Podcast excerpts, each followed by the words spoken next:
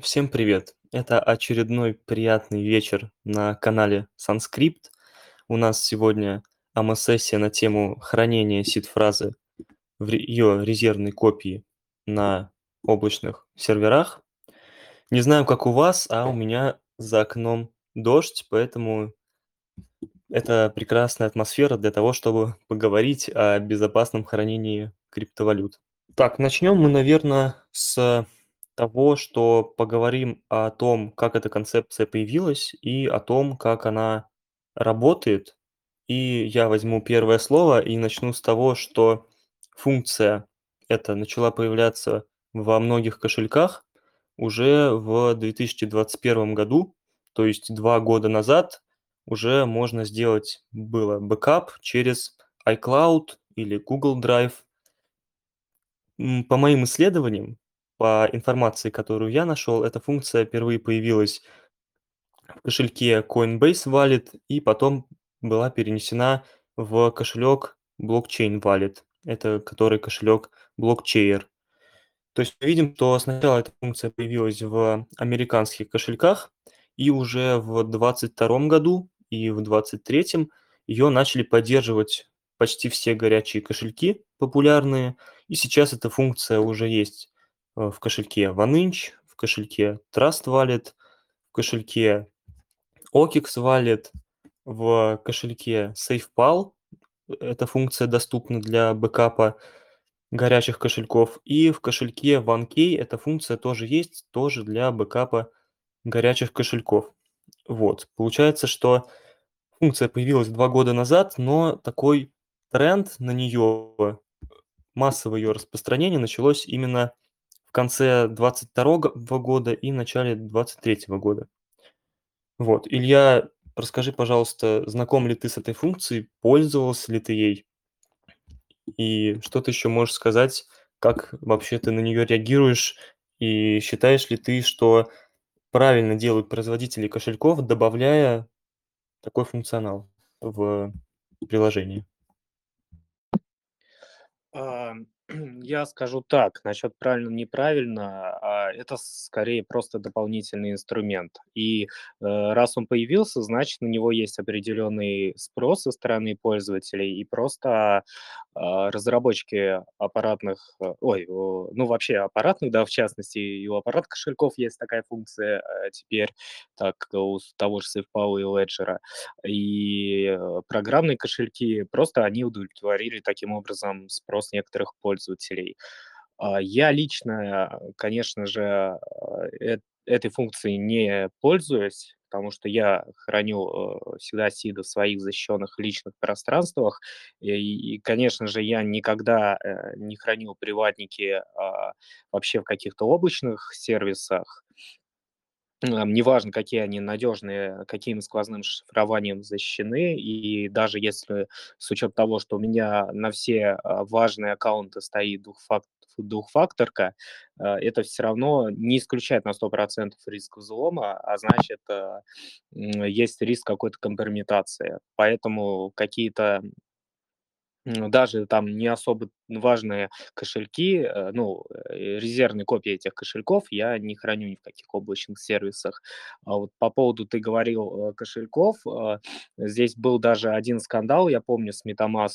Я еще делал, если не ошибаюсь, я делал пост на это, но я даже не помню, то ли в прошлом, то ли в позапрошлом году, когда выяснилось, что вообще MetaMask даже без ведома пользователей по умолчанию на устройствах iOS была включена э, функция резервного копирования в iCloud. Э, то есть я сам тогда только узнал об этом, и причем, ну, никаких уведомлений, предупреждений не было. Просто он автоматически это делал, и ее нужно было опционально отключать. Вот плохо, когда именно принудительно так делают не когда пользователь, вот если функция даже такую предполагает, в этом нет ничего плохого. То есть и при условии того, что это никак не влияет на безопасность кошелька пользователей, это нормально. Ну, например, там есть, э, пользователи, которые там, используют, может быть, десятки кошельков, им, э, может быть, такая функция просто будет удобна. При этом они там понимают риски какие-то безопасности, может, они там, по-своему как-то безопасность обеспечивают.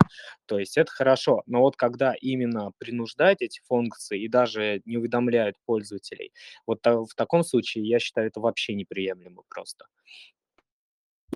Да, полностью с тобой согласен, потому что, когда я изучал эту тему, я увидел то, что у SafePal есть информация о том, как функция работает.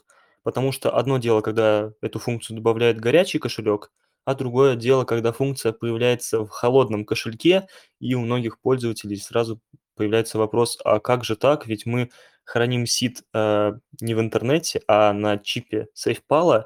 Но как же теперь его можно будет выгрузить в облако?" И SafePal в своих статьях дает ответ, что эта функция доступна только для бэкапа горячих кошельков, которые мы можем создать в их приложении. Но вот у OneKey эта функция в приложении есть, но странно, что никакой информации о том, как она работает, я не нашел. Сам тоже не пробовал, как она работает, но вот здесь, а, важно, чтобы производитель добавлял материалы и объяснял своим пользователям, как работает функция и для чего она нужна. В этом хорош Trust Wallet. У него много статей на форумах о том, как работает облачный бэкап. И во всех этих статьях есть информация, что это быстро, безопасно и легко. И вот здесь, э, сразу, конечно, вопрос, а действительно ли это безопасно? И тогда вообще можно не записывать сид на бумажке, а просто делать копию в iCloud. Я подумал о том, почему производитель заявляет о безопасности и простоте. В этих статьях подробно преимущества не были описаны. Я пошел искать ответ на эту тему дальше и пришел к тому, что у облачного бэкапа есть свои преимущества. Например, облачный бэкап защищает нас от физического физической потери сида, э, защищает нас от каких-то катаклизмов природы, то есть от всего, что может произойти с нашим сидом в реальном мире. Там бумага может испортиться, на металле может появиться коррозия, а облачные сервера от этого нас защ защищают. Также, конечно, нас защищает шифрование. Алгоритмы шифрования используются продвинутые, к ну, которые не взламываются, соответственно. Но, э, все эти преимущества на фоне тех рисков, которые есть у этой функции, они, конечно, для меня не являются тем преимуществом, за которое я бы использовал облачный бэкап. Илья, как тебе кажется, какие еще можно преимущества вы выделить и для кого подойдет функция облачного бэкапа? Ну, конечно, тут, особо добавить нечего. Действительно, функция облачного бэкапа, она, э, облегчает, э, во многом жизнь и как раз предотвращает, э, от различного от непредвиденных ситуаций. Кстати, вот, э, недавно у моего знакомого была какая раз ситуация, он потерял приватные, э, данные от своих кошельков, и, ну, это не основные были, конечно же, кошельки, там не с колонок кошелька, а горячие, суммы небольшие, но тем не менее вот сам факт. И, э, так получилось, что он пока не смог восстановить. То есть, э, обычно всё это хранилось, ну, в своих файлах на компе, и когда он пытался сделать резервную копию на свое, ну, на дополнительное устройство, эти файлы потерялись. И восстановить их при помощи программ, а, пока не удалось. Вот мне интересно будет потом, получится ли у него, и разобраться. Подключили еще знакомого программиста. А, вот такая вот ситуация произошла. И вот в такой ситуации как раз облачное копирование бы очень выручило. Не пришлось бы проходить через всё это. И вообще пока не факт, что получится ли восстановить, мы пока не знаем.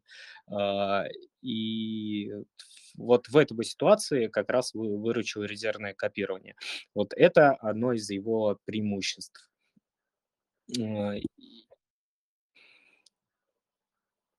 Да, преимущество, но вот тут видишь как: можно советовать использовать резервное копирование только тогда, когда это не основной кошелек с небольшой суммой, которым мы так или иначе готовы рискнуть, а, в угоду тем преимуществам, которые нам дает облачное хранение. То есть Это простота бэкапа на другом устройстве. Например, я сделал бэкап на своем телефоне с Trust Wallet в iCloud, при переехал, например, вообще в другую страну, зашел там свой Apple ID, у меня мой iCloud, и я скачал Trust Wallet и также восстановил свой кошелек.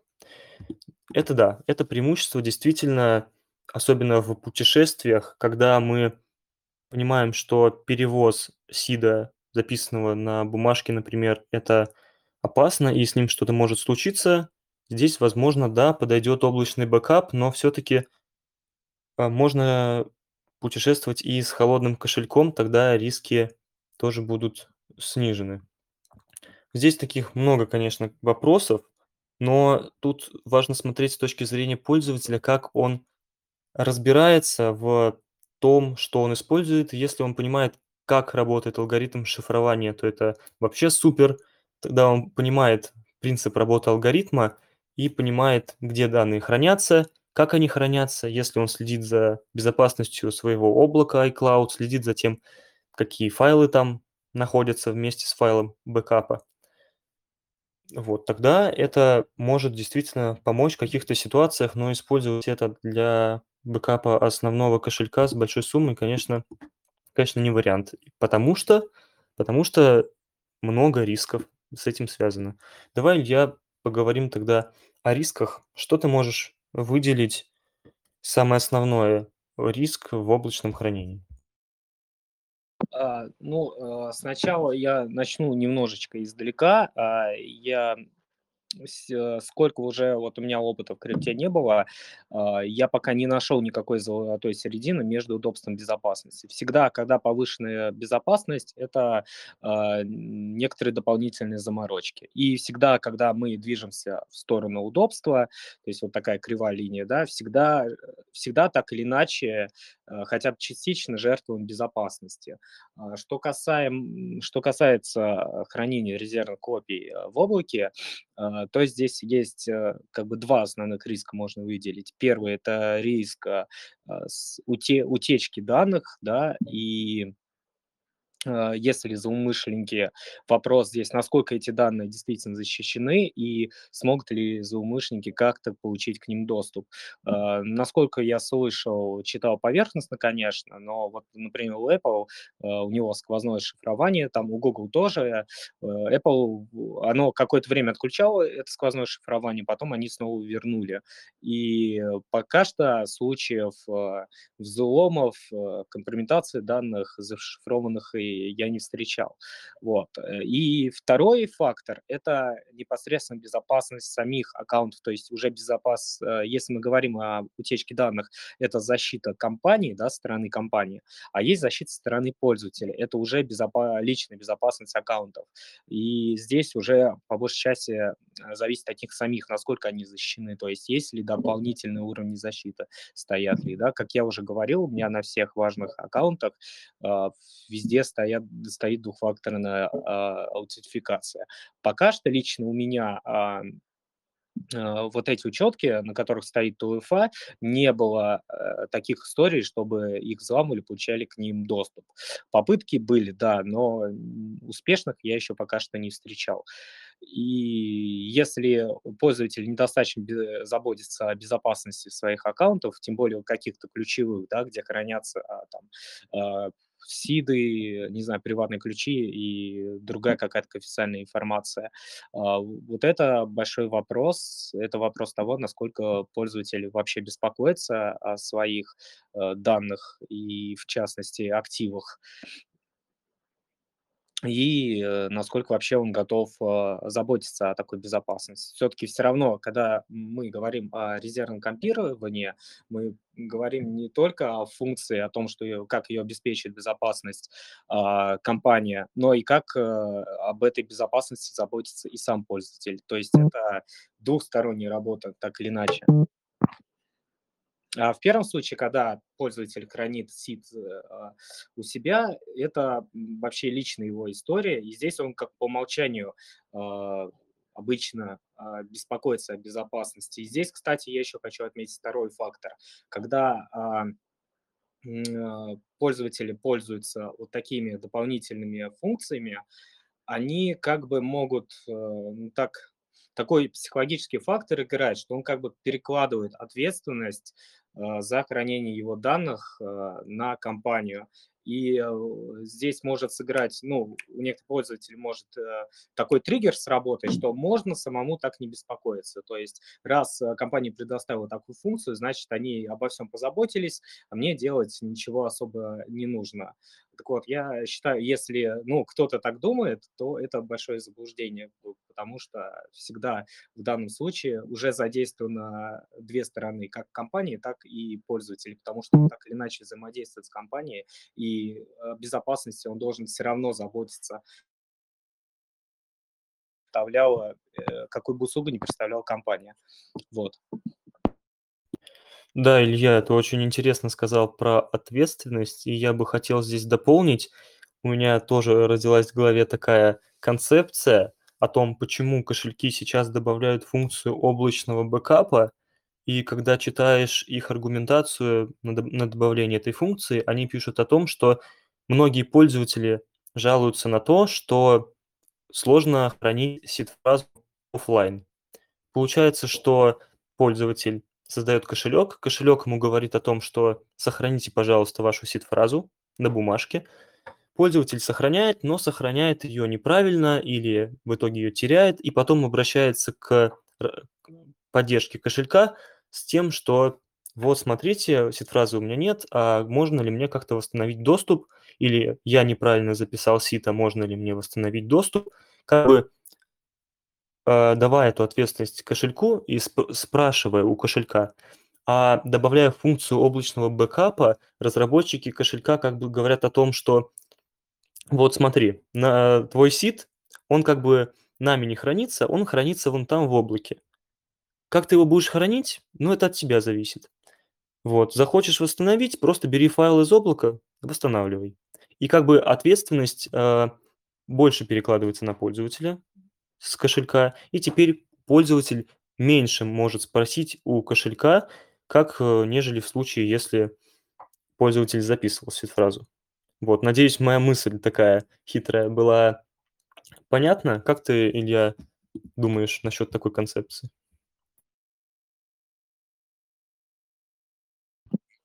Да, мысль интересная на самом деле. И, э, меня, такой подход еще навел на одну мысль. Э, э, то, что, ну, вот со стороны пользователей действительно бывает, э, возможно возможно, такая функция, а, подойдет новичкам, а, при условии, конечно же, что они понимают, какие риски, а, есть с облачного копирования, а, для того, чтобы вообще познакомиться с кошельком и получить это этот опыт. А, я бы вот для новичков, тех, кто начинает, а, еще путь, э, криптона, я бы посоветовал, ам, использовать оба способа. То есть, грубо говоря, завести 2 кошелька.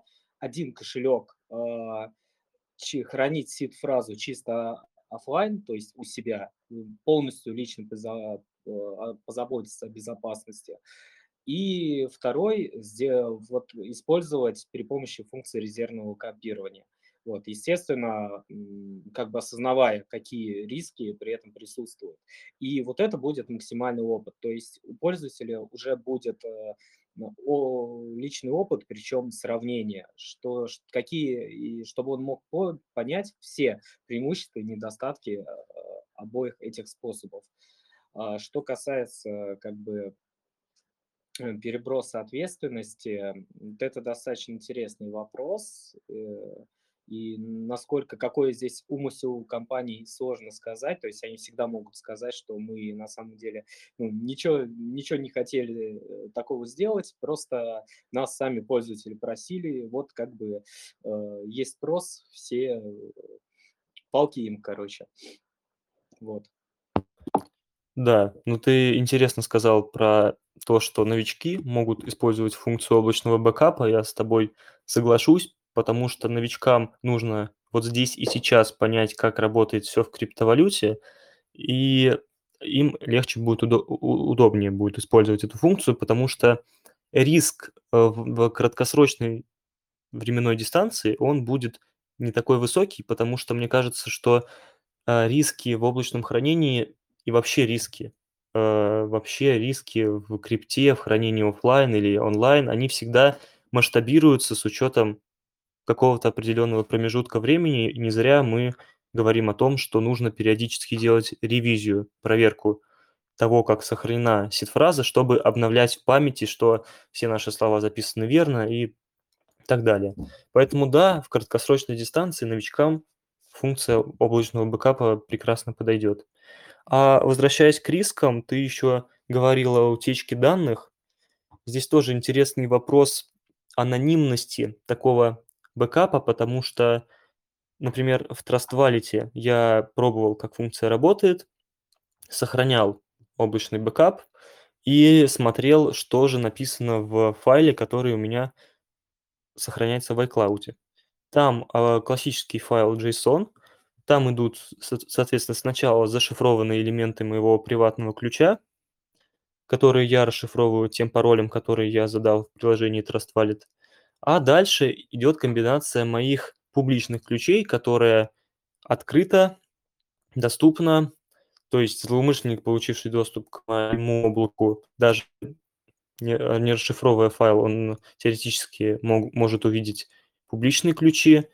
И вообще, вероятность того, что, находясь в интернете, фраза попадет куда-то и публичные ключи также будут деанонимизированы, гораздо больше, потому что, возвращаясь к рискам, здесь есть риск того, что провайдер, а это централизованное место, то есть это Apple или Google с их серверами, они, скорее всего, как провайдеры делают тоже резервные копии вашего файла, чтобы, если что-то случится с одним из их серверов, ваш файл быть мог быть восстановлен на другом. Вот, это риск того, что у вас появляется больше копий того, чего бы вы не хотели на самом деле и копировать. Вот. А, касаясь, а, двухфакторной аутентификации и также пароля, которым мы защищаем файл, сохраняемый в облаке, здесь, сложно сказать о том, что уже функцией легко пользоваться, потому что если мы создадим такой пароль, который будет состоять, например, из шести символов, его легко можно будет подобрать, если злоумышленник получит доступ к нашему облаку. Такое, конечно, вероятно, потому что это интернет, это наша авторизация в сервисе, и все может быть. Поэтому, если злоумышленник получает доступ к облаку, и наш файл защищен простым паролем, он его брутит, и вся наша криптовалюта уходит. Если мы используем двухфакторную аутентификацию, нам также нужно хранить ключи двухфакторной аутентификации для того, чтобы не потерять доступ для авторизации. И тут вопрос. С нам сложно хранить сид-фразу на бумажке, и тогда мы отказываемся от оффлайн хранения и переходим на онлайн хранение. Но тут же столько же сложностей, и также нужно хранить сложный пароль, также нужно хранить ключи двухфакторной аутентификации. И как будто бы на самом деле легче и не становится. Как ты смотришь на такую мысль, Илья? Мысль интересная, и как раз ты, м, очень плавно меня подвел к тому, э, что я хотел сказать, и о чем мы еще не проговорили, достаточно важную вещь. Опять же, э, вот, э, возвращаясь, там к личному моему опыту, к опыту многих криптонов, а, во многим во многом безопасность обеспечивается даже не только методами хранения. Понятно, у каждого есть свои уязвимости, есть свои сложности, нюансы. Но именно вот если мы даже посмотрим статистику взломов, по большей части это вопрос э, даже не метода хранения, а метода, а, скорее компетенций а, пользователя. Потому что чаще всего такие атаки, ну, мы э, знаем, да, случай, допустим, был случай взлома Atomic Wallet, да, то есть там какая-то мутная история, но она была, и хотя у этого там кошелька не было функция резервного копирования, как-то получилось так, что у пользователей э, увели средства. Если не ошибаюсь, там 100 миллионов вроде э, в долларах где где-то увели. То есть это такой беспрецедентный случай. Но, опять же, отмечу, что такие конкретно случаи, они редко происходят. Допустим, да, были какие-то, где-то я слышал про взлом айклаудов, такое тоже были, но эти случаи редко, э, достаточно происходят редко. То есть да, этот риск есть, он действительно осязаем, но, э, давайте взглянем на статистику, от чего происходят взло взломы. А, всё же, а, по большей части, там, как бы ты ни хранил, там тя может там сид-фраза скрыта в каком-нибудь банковском хранилище за 10 стенами или т там в облаке, э, который там защищен сложным паролем, максимальной там нет защиты, ТУЕФа и всё остальное, что есть. Вот. Но если, а, ты ведешься как бы на уловки мошенников, э, всё это, ничего не помогает. То есть мы, опять же, проанализируем там фейковые airdropы, да, взломы твиттеров. Пользователи там, заходят и сами же свои ключи, э, фактически добровольно отдают, просто не проверив, э, достаточно информацию. А также какие вот мы можем примеры еще вспомнить? Вот какие ты можешь примеры, а, сейчас таких вот случаев массовых, когда массово уводили, а, криптовалюту у пользователей, привести, окей? Массово, когда вводили криптовалюту, привести примеров можно много, но таких примеров, которые были связаны с облаками, с iCloud или Google Drive, примеров почти нет.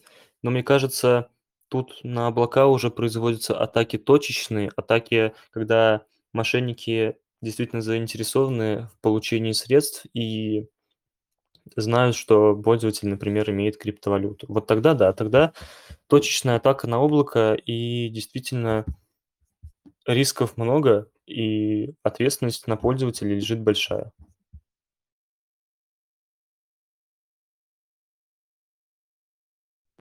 Ты эту мысль хотел, Илья, от меня услышать или ты хотел еще как-то продолжить?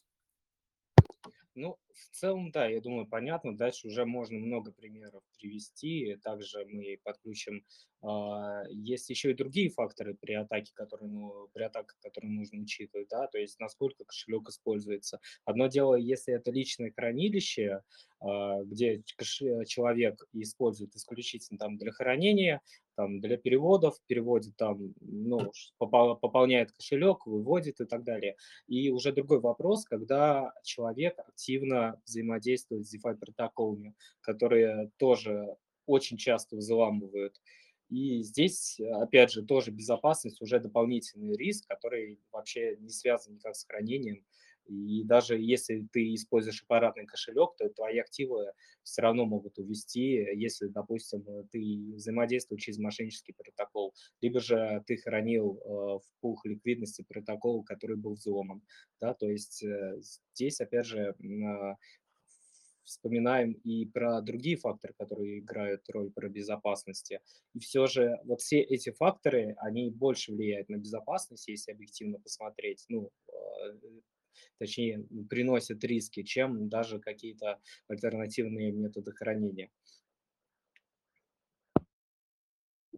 Да, полностью согласен. Да, всё же мне кажется, что функция облачного бэкапа, она такая всё еще сложная, и всё еще в криптовалюте разработчики пытаются придумать, а как же упростить пользовательский опыт для хранения ключей от сид-фразы, потому что Web3- это такая история, когда пользователь получил возможность распоряжаться сам своими активами, и он как бы сам для себя банк, и теперь ни один ни один централизованный сервис не может претендовать на его активы, но добровольно может, но пользователь осознает, что он как бы сам для себя вот этот, а, первоисточник ценности, скажем так.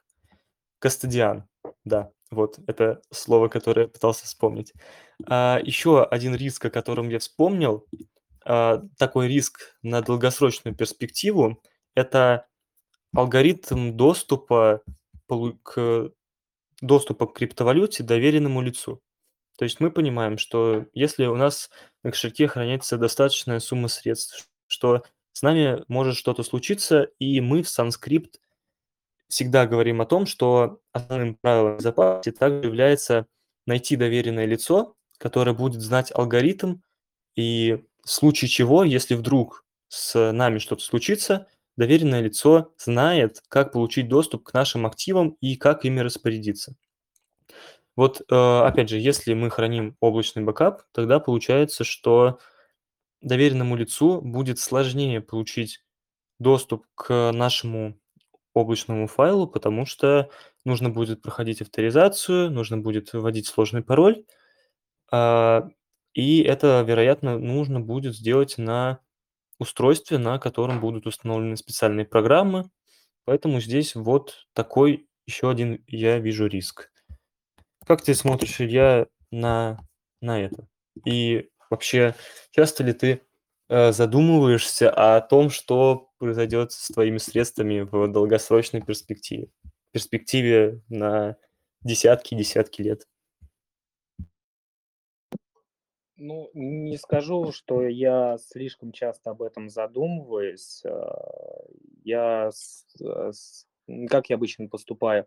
А, во-первых, всегда стараюсь следить за актуальностью информации, но поскольку у меня профессия связана, м, как бы с копирайтингом, да, а, я веду канал новостной, поэтому у меня как бы совпадает. То есть я как для себя информацию всегда узнаю актуальную, и также я и делюсь, а, с другими, соответственно. И по большей части, э, мне этого достаточно для того, чтобы, э, обезоп э, ну, следить за безопасностью своих активов, размышлять, о каких-то перспективах. Вот в частности, например, я, один из пользователей Ledger, да, и сейчас вот с учетом, новых, реалий я, естественно, ищу альтернативы, этому кошельку. Что касается, ну, поэтому я не могу сказать, что я прям сильно над этим заморачиваюсь.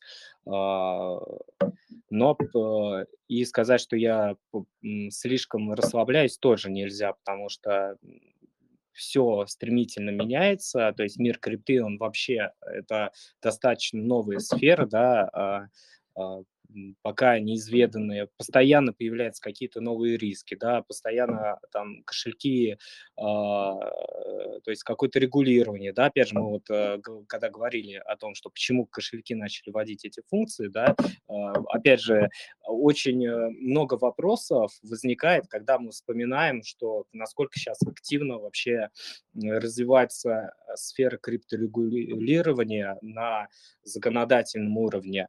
И вот как-то такие совпадения, они еще наводят на дополнительную мысль о том, что, а, может ли, э, случиться так, что эти активы так или иначе к ним предоставит доступ. А, и, кстати, вот ты, Георгий, говорил насчет того, что компании там сторонние сервисы используют, да, и вот посмотри на это, а, именно с точки зрения регуляции. То есть что означает вообще резервное копирование с этой точки зрения? Допустим, правоохранительные органы выявили вот что такой-то человек, там Вася Иванов, а, он, ну, не платит налоги. Что делает, соответственно, а, там, грубо говоря, налоговая служба, она пишет там, ну, допустим, Сейфпал и говорит, э, слушайте, там, уважаемая компания, у вас там Вася Иванов не платит налоги, давайте-ка его данные. Вот, они дали данные, вот смотрите, там, Вася Иванов, у него есть бэкап а, в облаке, э, там, в iCloud. И, соответственно, налоговая делает запрос в iCloud, предоставьте мне данные, там Вася Иванов уходит от налогов. И все. И фактически, а Apple- это централизованная компания, которая полностью должна подчиняться регуляторам. Вот как вы думаете, что дальше последует? А, я лично думаю, что да, э, Apple просто предоставит все данные Васе.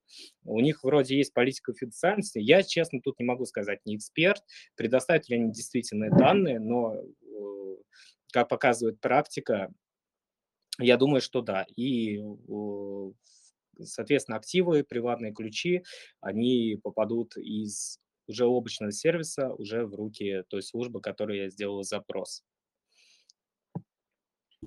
Да, Илья, такая интересная мысль.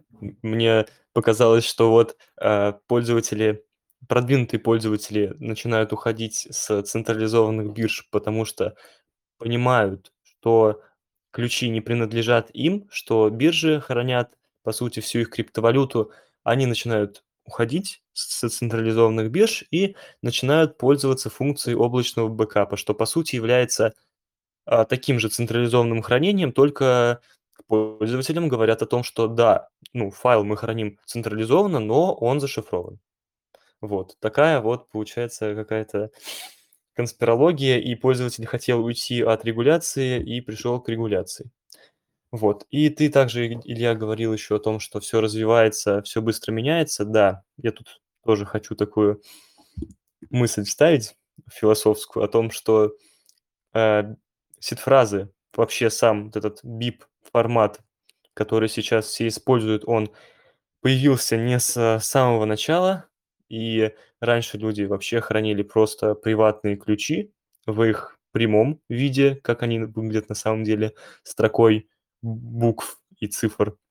Вот, потом появился BIP, все обрадовались, начали придумывать комбинации типа Slip39, Шамира, и начали хранить уже более упрощенной форме э, сид-фразы. И я думаю, в будущем, несомненно, что-то появится, и, как мне кажется, регуля... не регуляция, ух, только бы не регуляция, а, а масс adoption криптовалюты придет именно тогда, когда появится новый формат, который позволит пользователям легче хранить сид-фразу, но он должен быть так реализован, чтобы пользователь хранил сид-фразу, ну, не сид-фразу, возможно, это будет другой механизм, но, в общем, хранил свои ключи проще, но не централизованно. И когда такая, такой новый функционал появится, то, возможно, масс adoption придет. И Виталик Бутерин сейчас над этим усиленно работает, он же там создает а, абстракцию кошельков в эфире, кошельки социального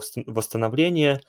Это механизмы, когда сид-фраза делится между другими участниками сети. Например, у вас есть два друга, вы передаете им часть своего ключа, и когда вы, если вдруг вы теряете ключ, то ваши друзья могут, объединив свои части, восстановить ваш ключ. Вот, это такой концепт, который предложил Виталик Бутерин. Возможно, он уже реализовывается в некоторых кошельках. Возможно, в будущем мы увидим его тоже массовое распространение. А давай, может, Илья, тогда подрезюмируем то, что мы сейчас наговорили о облачном бэкапе.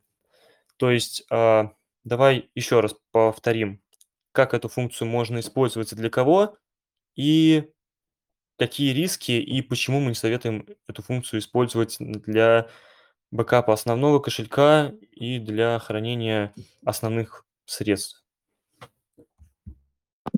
А, ну, опять же, начнем с того, что такая функция, она подойдет, возможно, для новичков, которые пока что только осваиваются с криптовалютой, пока, которые еще не сталкивались с такими ситуациями, как потеря сид-фразы, э, с этой паникой и так далее. И для, для них э, важнее сейчас получить опыт именно работы с криптовалютой, а не столько безопасности. Понятное дело, если новичок подходит к этому делу осознанно, да, а, он не будет идти на биржу и покупать, там, не знаю, на 100 тысяч долларов э, биткоин и сразу же с ним играться. Понятное дело, что это уже колоссальные риски идут. Для начала а, так, например, я лично делаю, да, я всегда люблю через личный опыт принимать. Если я там изучаю, опять же, новый блокчейн даже, а, как все это работает, как устроено, как работают транзакции, какие нюансы есть э, при всем при этом. И я всегда взаимодействую там с маленькими суммами, которые, ну, не страшно потерять, если я где-то допущу ошибку. То есть, опять же, у новичков больше, очень много других факторов э, Э, которые могут привести к потере средств, нежели безопасность хранения СИДа. Она тоже решает, но я считаю, в данном случае она не главная. И вот в таких ситуациях как раз такие функции, как бы облачное копирование, оно может реально выручить. Уже по мере приобретения опыта, а, человек там, ну, уже может более уверенно вкладываться, какие-то появляются бо большие суммы, или он, допустим, не знаю, ему повезло, он попал на бычку, и у него там было несколько тысяч долларов э, на кошельке, вот там накупил, что-то торговал, а потом на бычке у него эта сумма там многократно увеличилась, и уже там какая-то внушительная сумма. И, соответственно, проблемы уже начинают другие. Не как использовать, а как э, эту сумму сохранить. Вот я там получил прибыль, или я не знаю, я закупился там э, на всю котлету, и где, как хранить, как обеспечить безопасность. И вот здесь как раз уже облачное копирование, при том, что оно, как ты уже правильно отметил, все равно э, свои заморочки имеет, и порой даже больше, чем личное хранение, э, Здесь уже встает скорее вопрос о том, что как лично обезопасить средства и так, чтобы никому не делегировать эту задачу. Потому что, опять же, по- повторимся, да, что а, когда ты хранишь на каких-то сервисах сид-фразу, ты, во-первых, возникает риск утечки, во-вторых, э, возникает риск, то, что к этим данным могут получить доступ э, там те же правоохранительные органы. Вот, например, ты говорил, да, то, что SafePal там сохраняет, ой, Trust Wallet, да, сохраняет в формате JSON, э, которым, ну, приватный ключ, он зашифрован, а открытые ключи видны. И вот даже если там правоохранительные органы получат доступ к этому файлу, там им Apple, не знаю, Google передаст эти данные, так или иначе, они хотя будут как минимум знать о его кошельках, о его активах. Э, И вот такие риски, они остаются. И, конечно, уже более продвинутому пользователю, ему, э, наверное, все-таки, во-первых, у него уже достаточно компетенции, чтобы обеспечить личную безопасность, а во-вторых, это уже некоторая потребность, э, потому что, ну вот опять же, представлю, я как новичок, да, я еще там, я не знаю все нюансы хранения ситуации безопасности, я пока пытаюсь разобраться первое, как все устроено, как совершать транзакции, как там не накосячить нигде. И уже вопрос хранения, он там, суммы небольшие, он второстепенный в данном случае. Но по мере получения опыта он для меня становится все важнее, и я понимаю, что мне уже нужен опыт э, ли- личного хранения. И мы приходим к тому, что все-таки при всех своих нюансах э, облачное хра- хранение, оно несет в себе дополнительные риски, как бы там все не было надежно зашифровано, это все равно ты, э, так сказать, делегируешь безопасность какому-то третьему лицу, и при этом не знаешь, к чему это все приведет. То есть ты уже это вот важная мысль, которую хочу подчеркнуть, ты не контролируешь это. То есть ты не контролируешь свои личные ключи, не контролируешь их хранение. И вот все-таки я, как криптан, я предпочитаю все-таки полностью контролировать этот вопрос. Я хочу, чтобы личные ключи были всегда и только у меня, и э, здесь уже я готов взять на себя ответственность э, на случай того, что с ними произойдет. Но я буду знать, что а, ни по каким не зависящим от меня обстоятельствам ничего критичного, скорее всего, не произойдет. Да, Илья, ты интересно сказал о том, что ты криптан, потому что, возможно, когда будет приходить mass adoption, люди уже, ну, не будут так сильно диверсифицировать себя на криптонов и не криптонов, потому что сейчас сфера достаточно узкая, а, во многом надо разбираться, и когда человек погружается, он знает очень много и может сказать, что вот я продвинутый криптан. Но ведь крипта идет к тому, чтобы дать инструменты финансовые для большинства людей, а большинство людей не смогут назвать себя погруженными в технологию криптонами. Поэтому, возможно, для них будут какие-то все-таки более упрощенные средства, способы, сервисы создаваться. Да, ты правильно сказал, что новичку лу- лучше начинать с бэкапа для того, чтобы просто попробовать. И здесь добавлю, что мы делаем облачный бэкап как новичок, и также как, как новичок мы записываем сид-фразу, потому что если мы потеряем сид-фразу, для новичка облачный бэкап будет вот таким как бы вторым фактором, а, когда он может восстановить сид.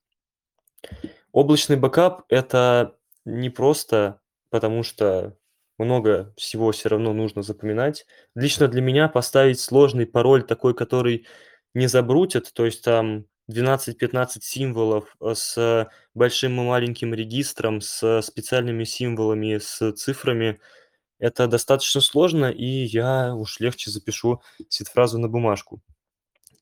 Так, я вижу, что у нас, э, появилась рука. Кто-то хочет задать вопрос, да? Давайте послушаем вас, Андрей.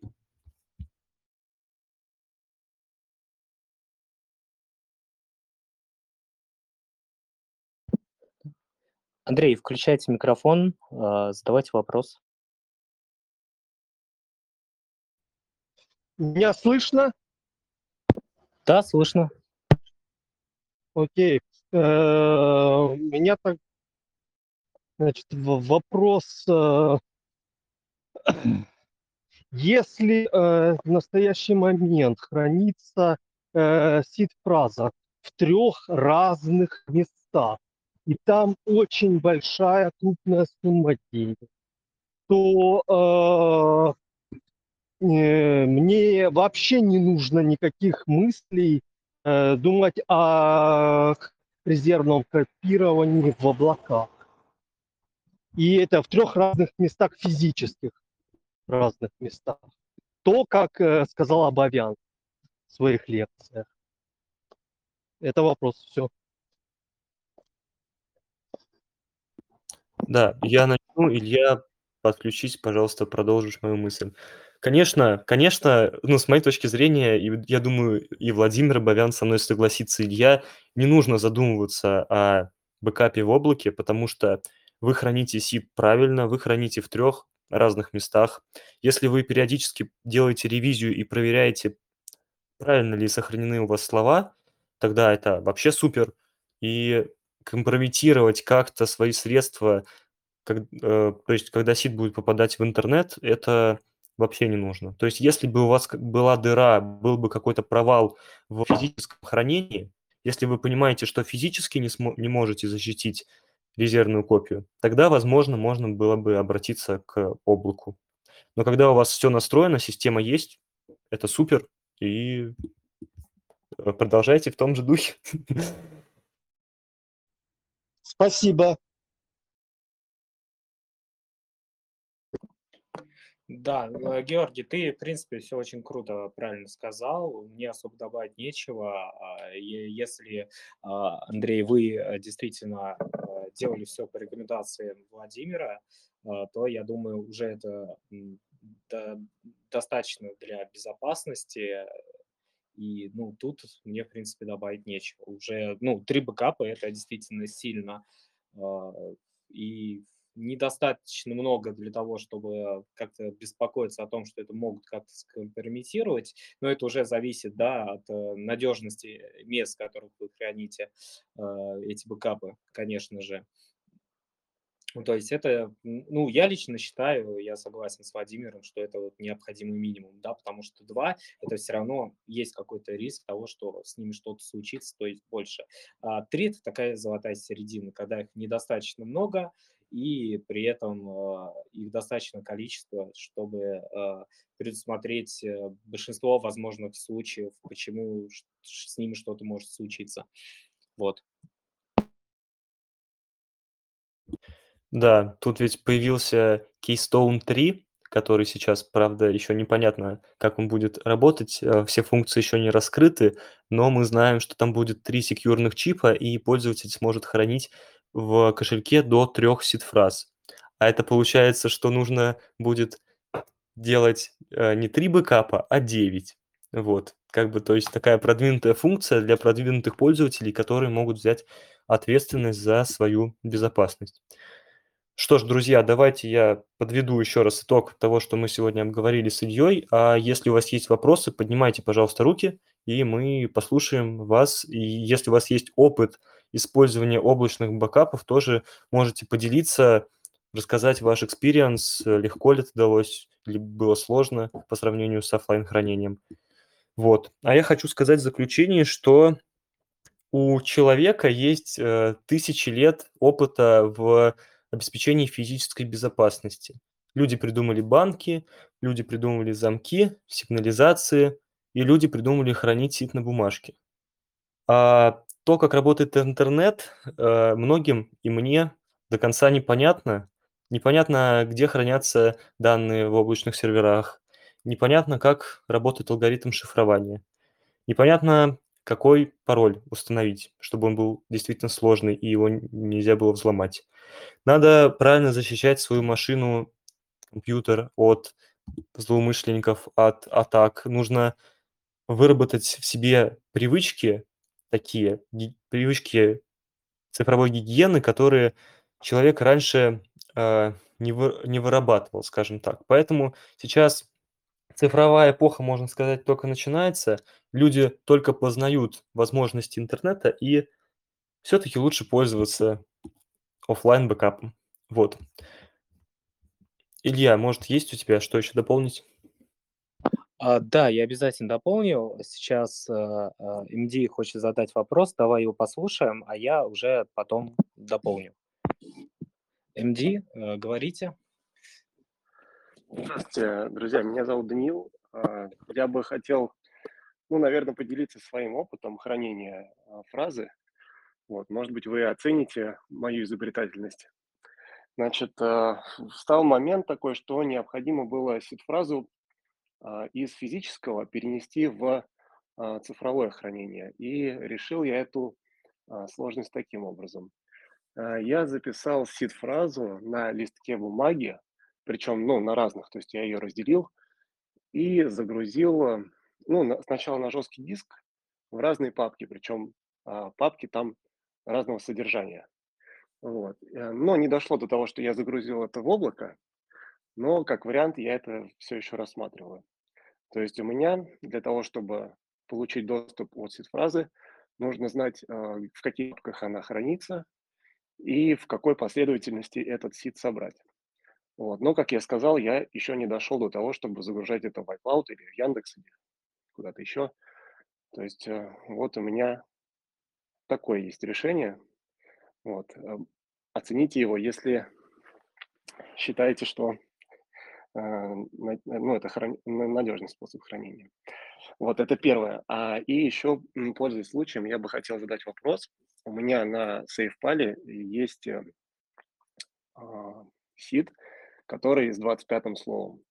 Вот, то есть на SafePal я пользуюсь, взаимодействуя с DeFi протоколами, вот, но есть у меня еще секретный сид, а, который я использую для того, чтобы, ну, для долгосрочного хранения. Вот. И вопрос такой, а, если я взаимодействую с DeFi, а, мой сид, который с 25 словом, он защищен в случае, если будет, ну, взлом, скажем так, от первого сида? Спасибо.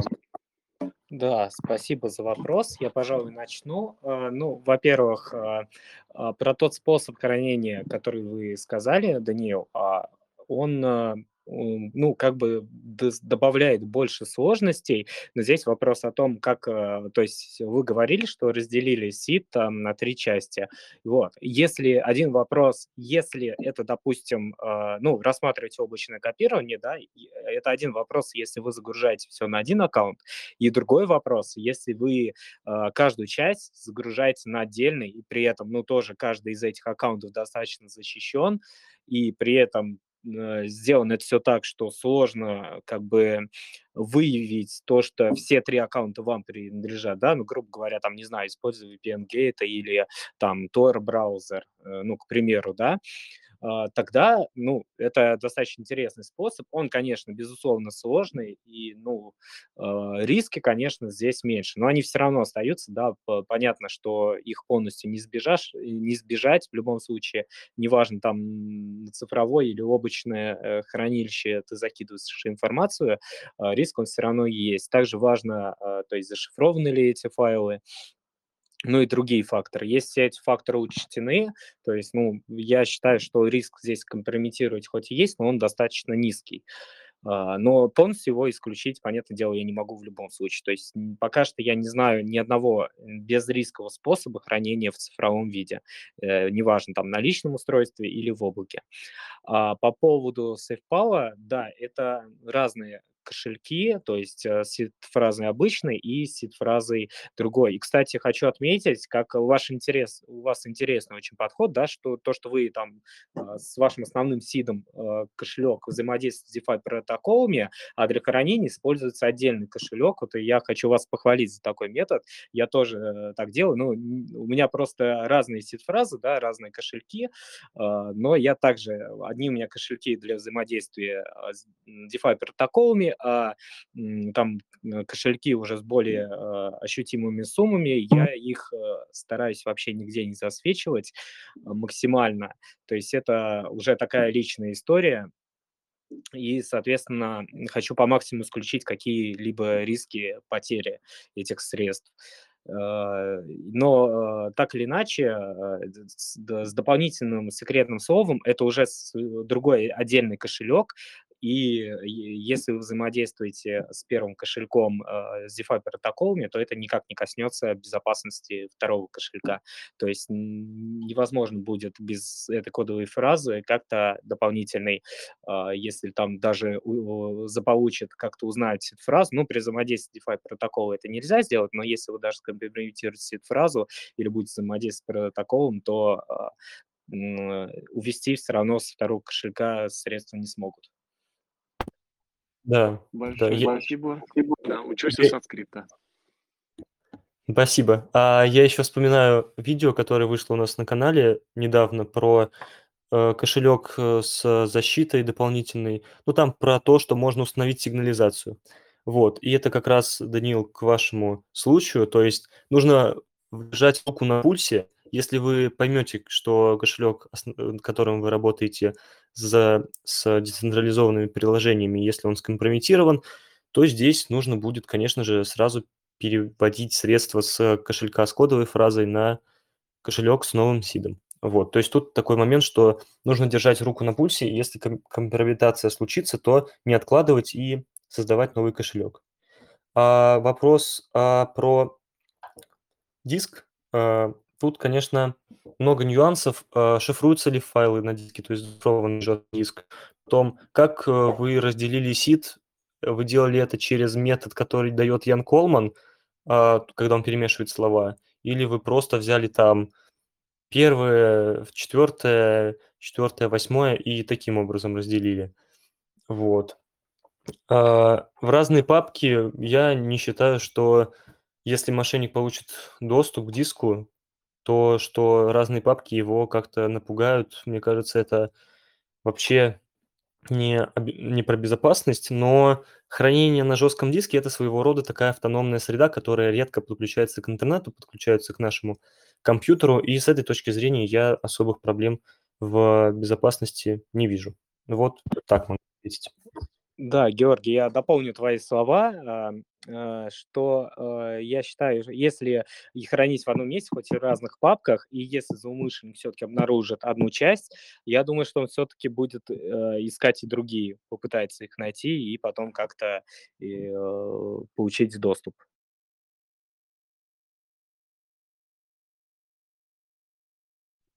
Да. Илья, ну что, подведешь э, итог нашей сегодняшней встречи, нашего сегодняшнего общения, потому что вопросов больше нет? Да, а, ты как раз очень интересную тему поднял насчет того, что а, приходим, когда мы к масс adoption, то и, соответственно, ну, чтобы крипта пришла к масс adoption, она должна быть простое использование. А, я тут с тобой совершенно согласен, но с одной оговоркой. А, то, что так или иначе, ты также правильно упомянул про правильные привычки, и Владимир это уже неоднократно говорил, и это действительно очень важно. И какими бы простыми системами и безопасными они ни были, а, вопрос все равно минимальных каких-то компетенций, он всегда остается, потому что пользователь, который не обладает достаточно компетенциями, который, ну, минималистичный такой пользователь, да, который ему не, не хочет э, изучать э, какие-то дополнительные штуки, а просто пользоваться, он всегда становится э, легкой добычей. То есть если мы говорим об операционных системах, да, то э, даже антивирусы все равно появляются новые вирусы, для которых нужно защиту э, создать, и в этот момент пользователь уязвим. Если мы говорим о банковских аккаунтах, все равно до сих пор, сколько мы знаем случаев мошенничества, мошенники, они тоже не стоят на месте, они постоянно ищут новые способы обмана, э, чтобы увести деньги с банка. И то же самое будет касаться и криптокошельков. Как бы там простыми они э, адаптированы под пользователя не были, все равно самая главная цель – это даже не кошелек, как правило, не операционная система и не а, а, банковский аккаунт, там, аккаунт мобильного банка, а именно пользователи. И по большей части все равно безопасность а, зависит также, в частности, от него. И поэтому здесь либо эти сервисы, как, например, если брать, опять же, банки, да, есть э, там вот банк, например, который я пользуюсь, у него есть услуга финансовой защиты. Даже если там станешь жертвой мошенником, ты прочь просто платишь какую-то сумму. Вот если ты не хочешь, допустим, изучать, вот такие функции, они действительно будут полезны. Да, есть финансовая защита, ты платишь какую-то сумму, да, ты платишь за это. Если ты не готов как бы изучать знания, то э, хотя бы есть возможность платить за то, чтобы кто-то взял ответственность за тебя, да, платишь какую-то сумму и, грубо говоря, в случае там мошенничества, если ты сталкиваешься или у тебя просто средства там кто-то крадет, тебе ее возмещают, то есть услуга страхования. А, вот в случае с операционными системами такого нет, и также в случае это нет пока что с криптокошельками. Возможно, когда ну, будут лучше развиты социальные сервисы какие-то, и вот такие функции там страхования, защиты активов. Кстати, они есть, да, например, сервис BitGo, насколько я знаю, они страхуют активы. У них, э, вот, кстати, это Кастадиан, да, известный, и, насколько мне известно, у них там есть страховой резерв. Если там Э, средства их клиентов похитят, там, ну, по вине компании скомпрометируют или будет утечка данных, они их компенсируют. И вот э, тут я считаю, что очень важно добавить, если э, кошельки делают, э, предусматривают такие функции, это уже создает, да, вспоминаем, дополнительные риски для пользователей, то в таком случае они, я считаю, должны как-то предусмотреть, либо привлечь сторонние сервисы, сервисы страхования, пусть, может, это будут какие-то, а, ну, э, стоить, понятное дело, это будет там какой-то ежемесячный или там, может, ежегодный платеж, но, тем не менее, а, если вы делаете бэкап, то я считаю, что не лишним будет предусмотреть и функцию страхования, потому что может произойти та кража или там компрометация личных данных не по вине пользователя. Вот такой вот э, я хотел подвести небольшой итог. Да, Илья, спасибо. Мы пришли к выводу, что облачный бэкап сопряжен со многими рисками.